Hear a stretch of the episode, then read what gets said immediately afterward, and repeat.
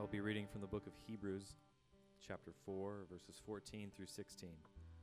Since then, we have a great high priest who has passed through the heavens, Jesus, the Son of God. Let us hold fast our confession. For we do not have a high priest who is unable to sympathize with our weaknesses, but one who in every respect has been tempted as we are, yet without sin. Let us then with confidence draw near to the throne of grace, that we may receive mercy and find grace to help in time of need. This is the word of the Lord. Please be seated. Thank you, Chad. And uh, thanks you guys for leading us. That's a great song. How marvelous, how wonderful. It's our Savior's love. It is really good stuff. Thank you. Morning, everybody.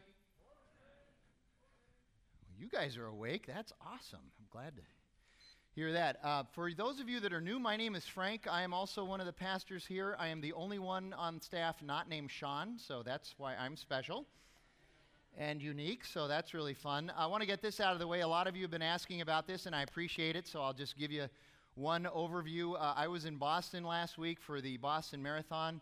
Very exciting. I'd never been to Boston before, although I've been to lots of East Coast cities, never been to Boston. Boston is wonderful. It was a lot of fun. Unfortunately, if I could just remove the four hours and 10 minutes it took me to finish the marathon from the trip, it would be the perfect trip. Um, I'm going to whine a little bit now Usually, for the Boston Marathon, weather wise, they are concerned about freezing rain. They did not have that concern this year. It was 90 degrees during the race, and it was absolutely brutal. They were begging people not to run. They offered deferments for the first time in the history of the Boston Marathon. You have to qualify for Boston, so they were offering deferments to people. They could just um, uh, take their application and registration and apply it to next year if they didn't run this year. They did not want anybody to run. Uh, there were a number of people that had, that had collapsed and were carted off the, the um, course during the race. I saw guys younger than me and in better shape than me and better looking than me that were getting carted off uh, during the race. Thankfully, nobody died. Um, but it was, I've run 16 marathons. That was my slowest marathon ever. I was happy just to finish and get my little medal, and that was exciting. Um, I will tell you, though, I, in spite of all of that, I did win my division. I'm so excited about that. Yep. Yeah, now, now I got you. Yeah, my division is 53 year old white males from Phoenix, Arizona, named Frank Switzer, who, were bo- who went to North High School in 1977 and married to somebody named Jackie and are Irish. So I won that division. All I had to do was get my little booty tang across the finish line, and I was able to win that finish. So uh, win that division. So that's good. Um, thanks for asking, and thanks for tracking me. Those of you that did that was really fun. Uh, and now Tyler's in Boston. I'll explain that in a minute uh, also. So it's been a big Boston week for the staff here. Uh, a couple of other things I want to mention. Um, I, I want to talk a little bit about parking for just a minute. I know we've got parking issues here and it's a pain in the neck, and it's hard, and it's difficult, and it's challenging. Um, I, I, I just want to say, first of all, we really are thankful and appreciate this rehab center over here. They have always allowed us to park here, and that's actually our biggest parking lot in many ways. It, it, they give us more spaces than we're, uh, we're able to have uh, in the parking lot here. Uh, and so we're very thankful for that. That's very helpful. Um, and so if you get here early enough, you can park right across the street there. There's lots of spaces over there. Uh, we also have parking at, at, Phoenix Seminary across the street where the four, four story building is, and that is covered parking over there. And they allow us to park there as well. And then we have the uh, police officers uh, who do traffic control so you can get back and forth across Thomas. So that's a really good place to park, especially rolling into summer. That might be the best place to park. Um, the thing that we're concerned about is the neighborhood parking. I want to make sure you understand it's okay to park in the neighborhood, um, that's part of the deal. But we are struggling with parking in front of people's uh, driveways. Uh, and in, in, fact, one in particular, w- w- we seem to have subconsciously targeted one family, one house uh, just south of us. Uh, a number of times we have blocked them in. And uh, I had a nice conversation with the guy this week about it. And I have to tell you, I went into that conversation prepared to eat dirt. And this guy could not have been kinder and more gracious. He, he, all he did was say, Listen, I am so happy that you guys are doing well. This is exciting. I'm a believer myself. I just don't go to your church. And Sean Morton said, said Well, tell him he could walk to church if he went to our church. But, um, but I'm really excited. But, but, but we just want to be able to leave our house on Sunday morning. If you could just tell your people that. And, and, and I said, Yes, I will. So just be, be aware of your surroundings. Uh, one of the things I did do with this guy was I gave him my cell phone number and encouraged him to text me anytime somebody parked in front of his driveway with the description and license plate number of the car so that um, during the sermon, if I get a text, I can just say, hey, if you own an F 150 that's white with light, so I just stop in the sermon and call you guys out. I'm kidding, I won't do that. So, anyway, just be aware of, of, the, of the neighborhood. I, I would really appreciate that. It's exciting to have uh, actually problems like that. Just don't tell him I said that. Um, Last thing is um, at the Connect bar, we have things called Connect cards. And some of you have filled those out, and we appreciate that. And uh, I love getting those because, um, uh, in addition to being able to contact you and connect with you, which is the point of a Connect card, which is helpful so that I can ask you a little bit more about, or somebody on the staff can ask you a little bit more about how we can serve you. Um, on the other side of the card, uh, you can check off things that you're interested in or have questions about, which is very helpful. So if you want to know about Wednesday night classes or about uh, redemption communities, which are life groups, uh, whatever that is, we can really direct you into things. But the, the thing that I want to mention this morning that seems to get underutilized, in my opinion, and maybe it's because we've never brought attention to it, is the bottom half of the back half, uh, backside of that Connect card uh, is a place where you can fill out a prayer request. So if you have things that you need people to pray for you about, and I'm, we're not broadcasting this, but the staff will see your prayer request.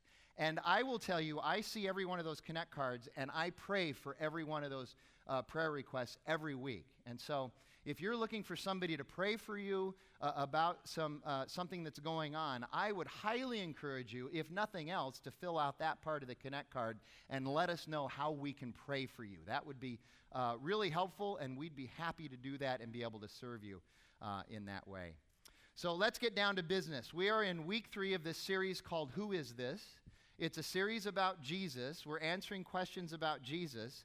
And the reason we named the series Who Is This is because as you read through the Gospels and you watch people encounter Jesus, whoever they are, if they're just uh, normal everyday people, or if they're the professional religious people of the day, or if they're people who are um, uh, in terrible shape and, and need healing, wh- whoever, they, whoever they are, every time they would encounter Jesus, and no matter what he did, whether he confronted them, or taught them, or healed them, or prayed for them, or just hung out with them, almost every time they would walk away from their encounter in Jesus and ask either themselves or generally the people who they were with, they would say, Who is this? And then often they would fill in the blank after that. So you look at Luke chapter 5. Jesus not only heals this guy, which really aggravated the professional religious people, they did not like that one bit. But even more aggravating to the professional religious people, Jesus also told this guy that he healed, Your sins are forgiven. That really got the uh, professional religious people mad because only God can forgive sins. And so they recognized that what Jesus was doing was he was saying, I am God. That really hacked them off. And if you read that story, you see at the end of the story, they're going, Who is this who blasphemes God? And so this is the reaction that people have to Jesus. And so we're trying to answer some of those questions. So the first week of the series, Easter, we answered the question, Who is this that, who rose from the grave? Uh, last week, Tyler talked to you about who is this who exposes darkness and brings light. And today we're going to talk about who is this who was sinless. Jesus was sinless. And so we're going to talk about the fact that he was sinless and is sinless. And more importantly, we're going to talk about what that means to us. Okay, so Jesus is sinless. So what? How does that affect my life? And we are going to tackle that today. So let me pray, and then we'll get started. Holy God, we uh, thank you for your Son and the fact that you sent him here, that he was sinless, that he lived this life so that we could have life. And now, as we open your word and study it, we just pray that you'll open our hearts and our minds to what you have to say to us. Teach us, encourage us, challenge us, comfort us, give us wisdom, give us hope, Show us your love and your mercy. That's what we ask today. We ask you to bless us and help us to glorify you. We ask it in Jesus' name. Amen. So I want to start by taking just a little bit of time before we get into the bulk of it uh, by showing that the Bible is very clear about this notion that Jesus lived his entire life completely sin free, sinless. And, and, and you got to know that is a remarkable thing. Now, I, I don't want to speak for you here, but so I'll speak for myself. Uh, to imagine or think about anybody who lived on this earth for 33 years and did it without ever committing a sin in thought or in deed is just something that I struggle to, to get my mind around. I, I, whatever the stature of the person, whatever the nature of the person, it, I just struggle to get my mind around it. And one of the reasons is because, and I, and I assume that I'm fairly representative of the human condition. In other words, this would be the same for you. But um, uh, one of the reasons I struggle with it is because I, I sin all the time. And, and, and, and, here you go. Let me, let me, let me give you an example. For instance, I'm fairly certain that every time I get into a car, I sin, either in word or in deed or in attitude. I mean, I, I just, I just, there's something about a car that it's, it's, it's bad for me. You know, I'd probably be better off if, if, I, if I didn't drive. Uh, Chuck Swindoll once said that the last part of a Christian's body to be sanctified is their right foot because that's the one that presses the accelerator. And I will tell you, I like to press the accelerator, okay? I will talk to people at intersections when the light turns green.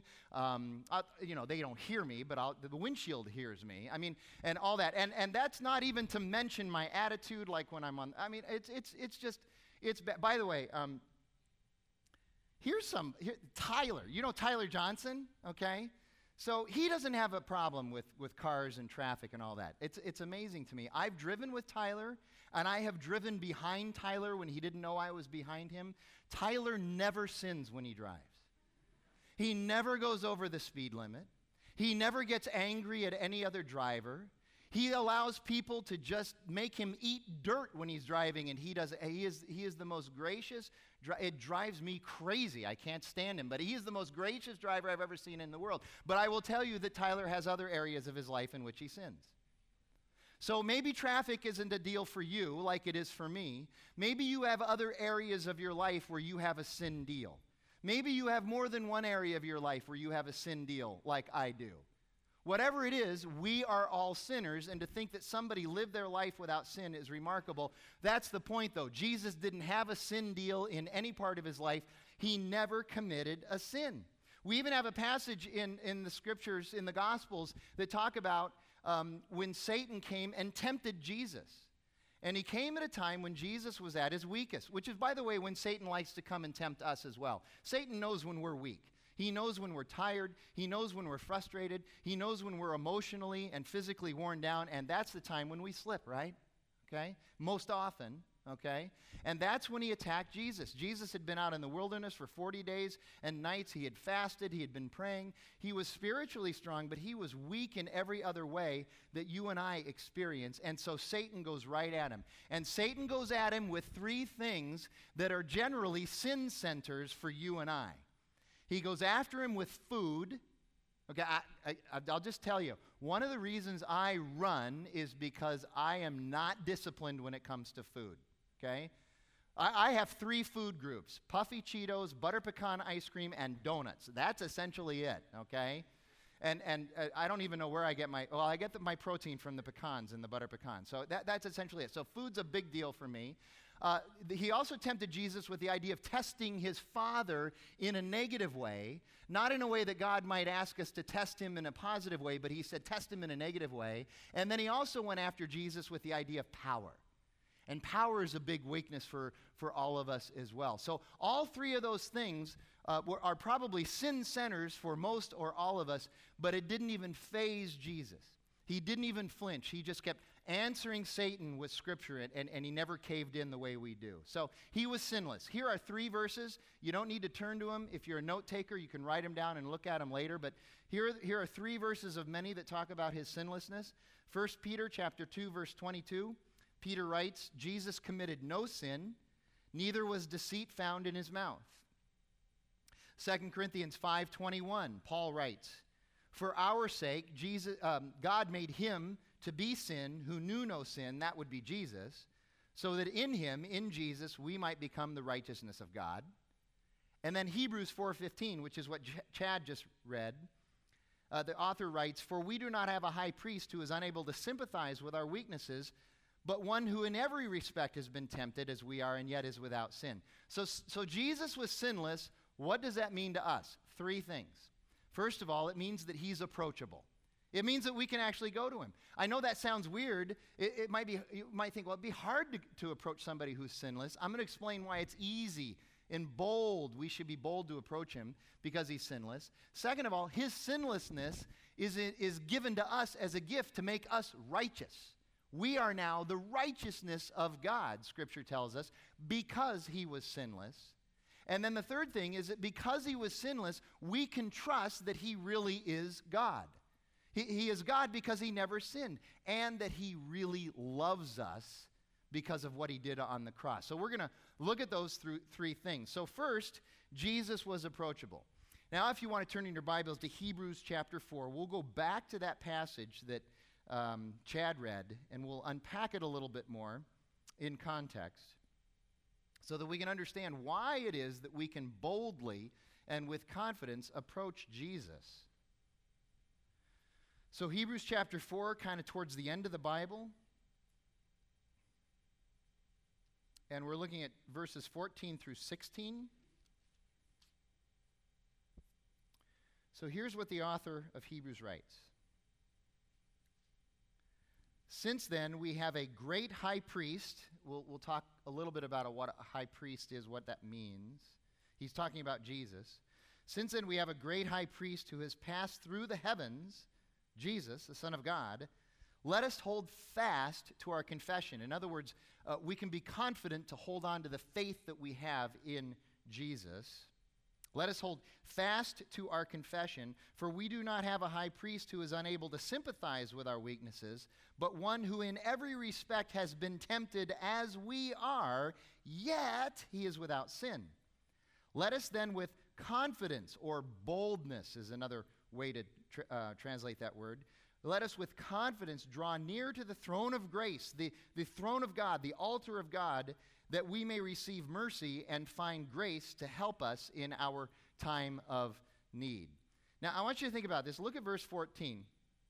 Think about this. Every priest, every pastor, every minister, every reverend, every cleric ever in history has been sinful, has been a sinner. All of us, flawed, imperfect and defective, every last single one of us. It doesn't mean that we can't be ministers. It doesn't mean that we aren't called. God calls us. This is the system that He has chosen to use to express the body of Christ. That's the way it is. But nevertheless, we are imperfect. Even those uh, high priests of the Old Covenant Mosaic Law two and three thousand years ago, even they were sinful. Even they were flawed. Even though they had the hats and the robes and all the pious looking stuff, they were also sinful as well. The only difference between them and uh, 21st cl- uh, century clerics today is that we have better technology by which we can sin. That's the only difference between us and them. But now Jesus is the perfect high priest. He is a high priest without sin. Now, what is the high priest? Well, the high priest did a number of things. He was the one guy special in charge of all of the other priests. He was the preeminent priest of the Old Testament um, Mosaic law and the Old Covenant, uh, executing the sacrificial system. He oversaw all ritual worship. He was in charge of all sacrifices, all forgiveness of sin. He would uh, sacrifice the atoning sacrificial goat on, on Yom Kippur, the Day of Atonement, and he would also release the scapegoat uh, into the wilderness on Yom Kippur. Um, he was the only one who was allowed to go into the Holy of Holies, which was the central part of the temple, where nobody else, no one else was allowed to go in there. He was only allowed to go in there once a year. He could do that.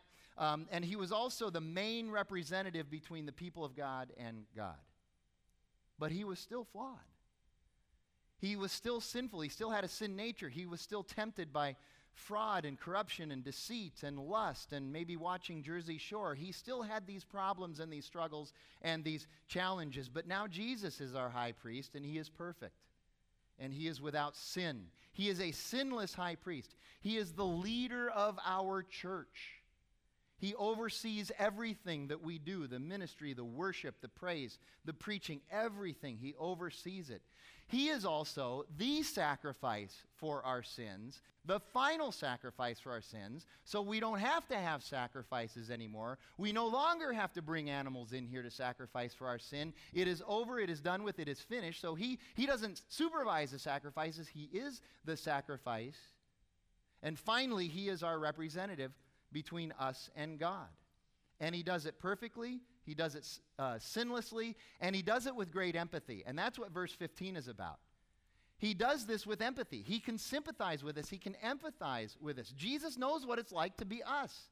Because not only is Jesus fully God, but he is also fully human. He is both man and God. And so in his flesh, he understands what it's like to be weak and to be tempted. We, we talked already about how Satan tempted him. And in his humanity, he, was, he felt the full weight and force of that temptation, but he was not able to cave in because he's also a, a deity. He's God. So he knows how easy it is to fall into sin. He gets it, but the paradox is that he did not fall into it. He did not cave into it. But he did feel the full weight and force of the temptation. Um, there's a preacher from a couple hundred years ago that illustrated it this way. He said, Let's say you got two uh, identical trees on a hill, and a ferocious windstorm blows in overnight, and it blows for like eight hours, and it's just very strong winds. And within the first 10 minutes of the windstorm, one of the trees just uproots and falls over. The other tree weathers the storm for all eight hours, and the next morning, that tree is still standing there. The question is which tree felt the full weight and force of the wind? Well, actually, it's the tree that was able to stand. This tree never really felt it because it just caved in. This is the tree that actually felt the full weight and force of the temptation. This is the tree that is Jesus. He's the one who felt the full weight and force of temptation, never gave in to satisfy that temptation, to, to end that, that force and that weight. He's the one that stood strong the whole time. And so he really does sympathize with us. He understands how difficult it is. So he felt that weight and temptation. And therefore, verse 16 tells us, because of that, we can boldly go to him with our requests, with our sorrows, and with our sin. We can bring our sin to him. And, and listen, I think this is really big. As a, as a fellow sinner, I understand that when we're caught in sin, pretty much the last place we want to go to is someone who seems to have it all together, who is living the perfect Christian life, the perfect little Christian Twinkie, th- that's kind of the last person we really want to go to because we're, we're kind of intimidated by that person. We'd rather go to somebody else who's messed up and kind of commiserate with them, you know? Jesus is perfect, so it sounds like we wouldn't want to go to him. But here's why we can go to him and why we should go to him with boldness and confidence. Because when we go to him, he's not going to offer us advice, but rather he's going to give us himself. And he already has given us his life. He, he's not going to point his finger at us and tell us what to do. Rather, he's going to say, I've already given my life for you, so just live in my life. Be with me. Be connected with me. Now, we have the teachings of Jesus. And I am not saying that we should ignore the teachings of Jesus. That's not it at all. I love the teachings of Jesus. Put me down for a yes on the teachings of Jesus. But I've got something even better than the teachings of Jesus it's his life. And that's why we can boldly go to him. It is really awesome. Also, this is kind of amazing. This last little thing that kills me. Going to Jesus means that we can go to the altar or the throne of God. Now, contrast that to what I mentioned earlier about the Holy of Holies, okay? In the middle of the temple was the Holy of Holies that only the high priest could go in there, and that was only once a year. And they were so scared about going in there, and nobody was supposed to go in there, that when there's stories about when the high priest would go in there once a year to make that one sacrifice, they were worried that maybe he would go in there and have a heart attack and die in the Holy of Holies, and since nobody else was allowed to go in there, they would have to leave him in there. So what they would do is they would tie a rope around his ankle. So in just in case he did die, they could then pull him out, okay? So this is how bad it is to approach the throne and altar of God. Jesus is saying no more. You can now approach that throne and altar of God. You can approach the Holy of Holies all you want with boldness and confidence. I think that's a pretty good deal. Second of all, Jesus' sinlessness makes us righteous. The fact that he never sinned makes us have right standing before God. When God looks at us, he sees the perfection of Jesus, he does not see the sinfulness of us.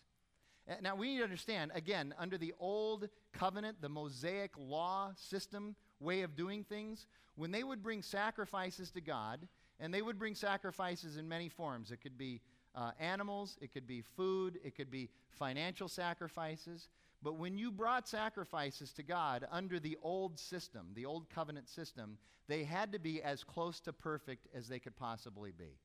So let's say you had a flock of sheep. If you were going to bring one of those to God, it had to be your very best one. It had to be the one that was going to bring the highest price at market. It had to be the one that was the closest to being absolutely without flaw. You could not bring the oldest, most decrepit, blind sheep with three legs that was about to keel over anyway. That's not right. You can't bring that, that sheep to God, okay? Or, or, or let's say money. You're going to bring a financial uh, offering to God.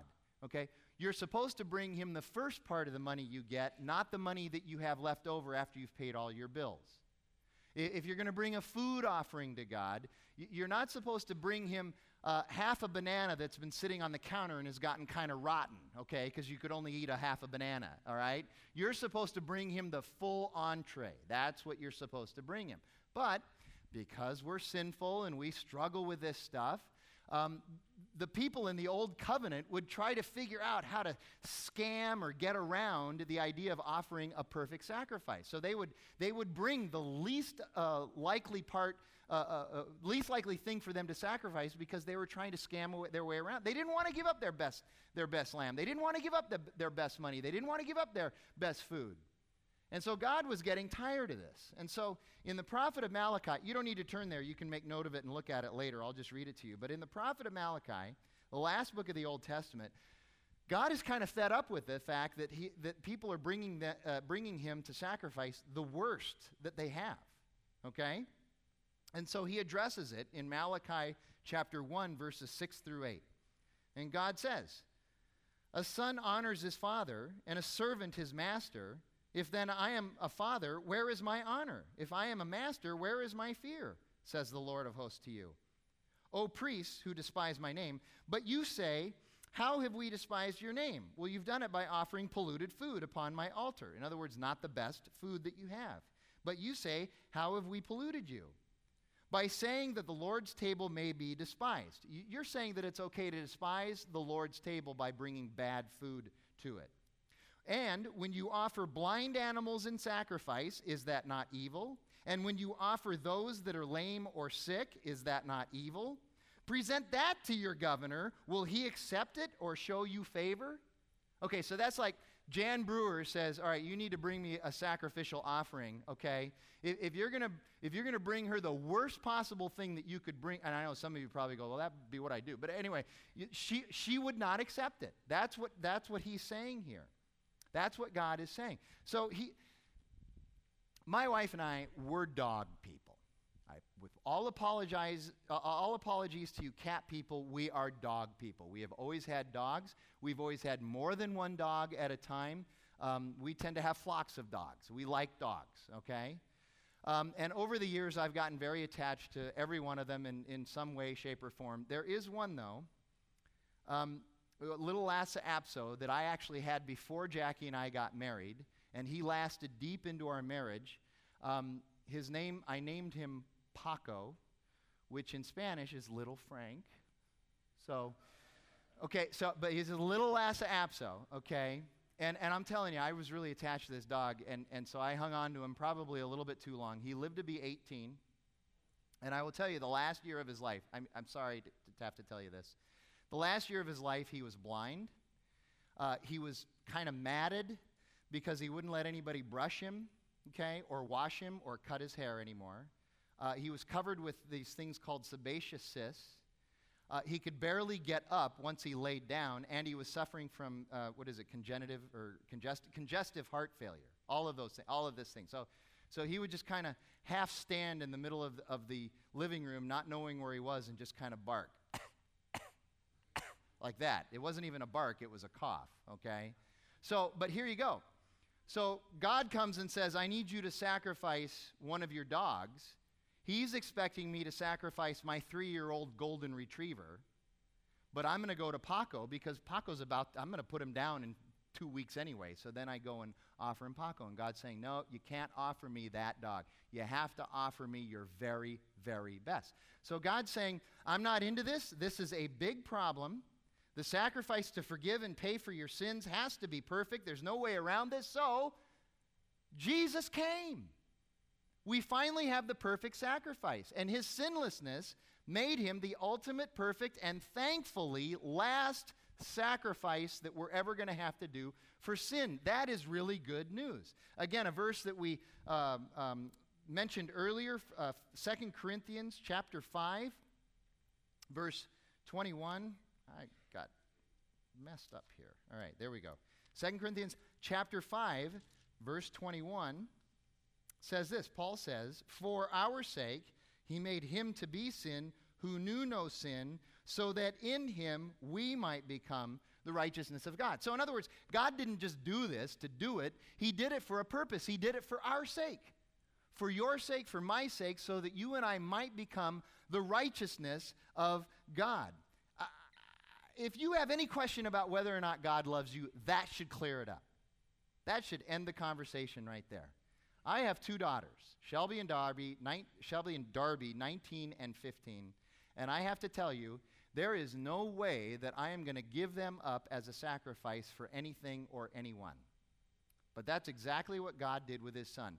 No offense against you guys. Do not take this personally, but I am not going to send my kids to the cross for you. It just isn't going to happen. But that's exactly what God did for us in Jesus Christ. And the only reason he could do it was because Jesus was sinless. Jesus had to be able to take our sin on him in order to pay for our sin and suffer the punishment for our sin so that you and I don't have to suffer the punishment. You and I don't have to pay for it. The only way that was going to happen was, was if he was sinless, and God did that for us with his son. That's how much God loves us. That's the point where Jesus is on the cross and he says, My God, my God, why have you forsaken me? The only time when Jesus didn't address him as his father. And the reason he says that is because it was at that moment that Jesus became our sin, and God could now no longer look upon Jesus because he was sin. His holiness would not allow him to do it. And, and Jesus felt the agony and the pain in that moment when he was separated from his Father because he became our sin. That's how much he loves us. And the only reason he was able to do that is because he was sinless. So, Jesus' sinlessness makes him approachable, makes us righteous. Pretty good deal so far. The third thing is that his sinlessness helps us to be able to trust that he really is God. Now, turn to John chapter 10. We're, we're going to spend a few minutes in John chapter 10. This is a one of my favorite passages in the Gospels. I love this. We're going to start at chapter, uh, chapter 10. Verse 22 is where we're going to start. And let me set the context. Uh, Jesus has been out ministering. He's been teaching that he had been sent by his Father, God, that he had come down from heaven. So he's teaching that he is God, that he is the Messiah, that he is the one. He's performing miracles. He's healing people. He's doing all of this stuff, and people are starting to follow him. And Jesus has got now, now uh, getting power and he's getting influence, and this is really aggravating the religious establishment of the day. Um, many of you know people in business or wherever who have power, and then their power gets challenged, and their power starts to be reduced, and you can watch them react in very negative ways to that, right? Well, these professional religious people, I call them the perps, they are reacting in a very negative way to what Jesus is doing because they see their power and their influence and, by the way, their income, because that stuff is tied to that. They're seeing that go away as Jesus becomes stronger and stronger and more and more liked, and more and more people follow him. So they are not happy with Jesus, and they're looking for a way to eliminate him. And that's what this, the, the point of this whole conversation here in chapter 10, starting at verse 22. At that time, the feast of dedication took place at Jerusalem. The feast, we know the feast of de- dedication today as Hanukkah, okay? So it was winter. It was winter time, and Jesus was walking in the temple in the colonnade of Solomon. Uh, the temple grounds were, were pretty big, and there was this one section called the colonnade of Solomon, or Solomon's porch, um, that was a long hallway that was covered. Uh, it had a wall, and then it was covered. There was an overhang there. And so people would, would tend to stay over there during extreme weather. When it was hot during the summer, they would go over there for shade. When it was cold, like it is here in the winter, they would go over there to be able to kind of protect themselves against the cold weather. So Jesus is walking in the colonnade of Solomon. He's walking down there. So the Jews gathered around to him and they said to him, Now, that Greek word that we translate as gathered around him, uh, the full weight and force of that word isn't, isn't in the English there. Literally, it means they encircled him. So if you've ever been walking down a street somewhere and you have like eight really tough dudes jump out of an alley and circle you, this is what, this is the full weight and force of that Greek word. There is a sense of intimidation here. They encircled him as if to say, We are confronting you, we are really going to be going after you. And so they encircled him and they said to him, How long will you keep us in suspense? If you are the Christ, tell us plainly. Well, they're not interested in information. They're not seeking information. They are not ignorant as to who Jesus is. They're not sitting there going, We still don't know who you are, Jesus, or who you think you are. That's not why they're asking this question. They are asking this question in a clear way, in a venue and in a context where if Jesus answers, I am the one, then they're going to be able to do what Leviticus 24 16 says. They're going to be able to charge him and accuse him and charge him of blasphemy, saying that he's God, and they will be able to execute, execute, execute Jesus through stoning. That's what Leviticus 24 16 says. The congregation can stone anybody who blasphemes God by claiming that they are God. And they don't need a committee meeting to do this. They don't need anything. All, they have the authority to do it. So they're setting Jesus up. This is a trap. Okay? So Jesus answered them in verse 25. He said, I told you, and you do not believe. The works that I do in my Father's name bear witness about me, but you do not believe because you are not among my sheep. Here's what Jesus is saying. Here's how one commentator says it He says, They do not believe because they will not believe. I know that sounds circular and redundant, but here's what the commentator is saying. The reason they won't believe is because they've already pre decided through presuppositions that they're not going to believe. It doesn't matter what Jesus could do. Jesus could raise 100,000 people from the dead. He could walk on water for 36 hours. He could finish the Boston Marathon in under two hours and 10 minutes in 90 degree heat. It doesn't matter. They're not going to believe him. And Jesus is saying, There's no point in having this conversation. There's no point in me answering you. You're not going to believe ever because you're predisposed to not believe. You're not part of my sheep. And then he says right there in verse 27 My sheep hear my voice, and I know them, and they follow me. He's saying, You're not one of my sheep. You don't hear my voice. You're not listening to me.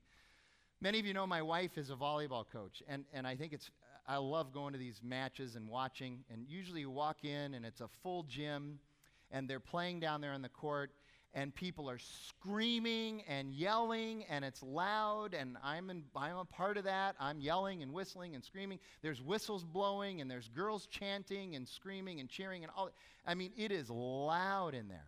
And, and as i watch the game I, it's fascinating because jackie will be on the edge of the court and she'll be yelling at her players and her players are nodding and shaking their head and they hear her and, and, and it just fascinates me because I can't have a conversation with the person sitting right next to me in those gyms, but these girls are able to hear Jackie. And so I, will ask them, how, what, what do you do? How does that work? And they act, and I'm sure this is true in football and basketball and all these other sports too, I assume, but I know it's true in volleyball. These girls say, listen, we just have the ability to tune out all the other no- noise and just listen for your wife's voice. And then we can hear Jackie through the din, through the noise, through the whistles, we can hear Jackie. And the reason we can hear her is because we want to follow her. We want to hear her instruction. We want to win. And so we've trained our ears to be able to just hear her voice. Well, that's the same thing with Jesus. He's the shepherd, and his sheep hear his voice and hear only his voice. And he's saying to these perps, You're not my sheep. You can't hear my voice. You're not capable of doing that. Verse 28, Jesus says, I give them eternal life and they will never perish, his sheep, you and I. And no one will snatch them out of my hand. My Father who has given to me is given them to me is greater than all, and no one is able to snatch them out of my Father's hands. If you're a Christian today, you can't lose your salvation because you didn't do anything in the first place to get it. God saved you and me. And, he, and no one will be able to snatch you out of his hand. And then the payoff verse is verse 30. Jesus says, He answers the question I and the Father, we are one. Now, in the Greek, the force is even stronger. In the Greek, literally, it says, I and the Father, we are one in the same. We are one in the same essence. We are one in the same equality wise. We are exactly the same. There is no difference other than the manifestation of our personalities. There is no difference between the Father and me. We are both God. I had a Bible professor once who said that there is nowhere in the Gospels where Jesus said that I am God. And I had a very difficult time listening to him the rest of the semester, I'll be honest with you, because it's clear here and in many other places that Jesus says, I am God. And if you're still not convinced, look at the response of the perps. They knew he said he was God. Look, verse 31. The Jews picked up the stones again to stone him. Why? Because he said he was God. This is, this is Leviticus 24. And Jesus answered them Have I shown you many good works from the Father?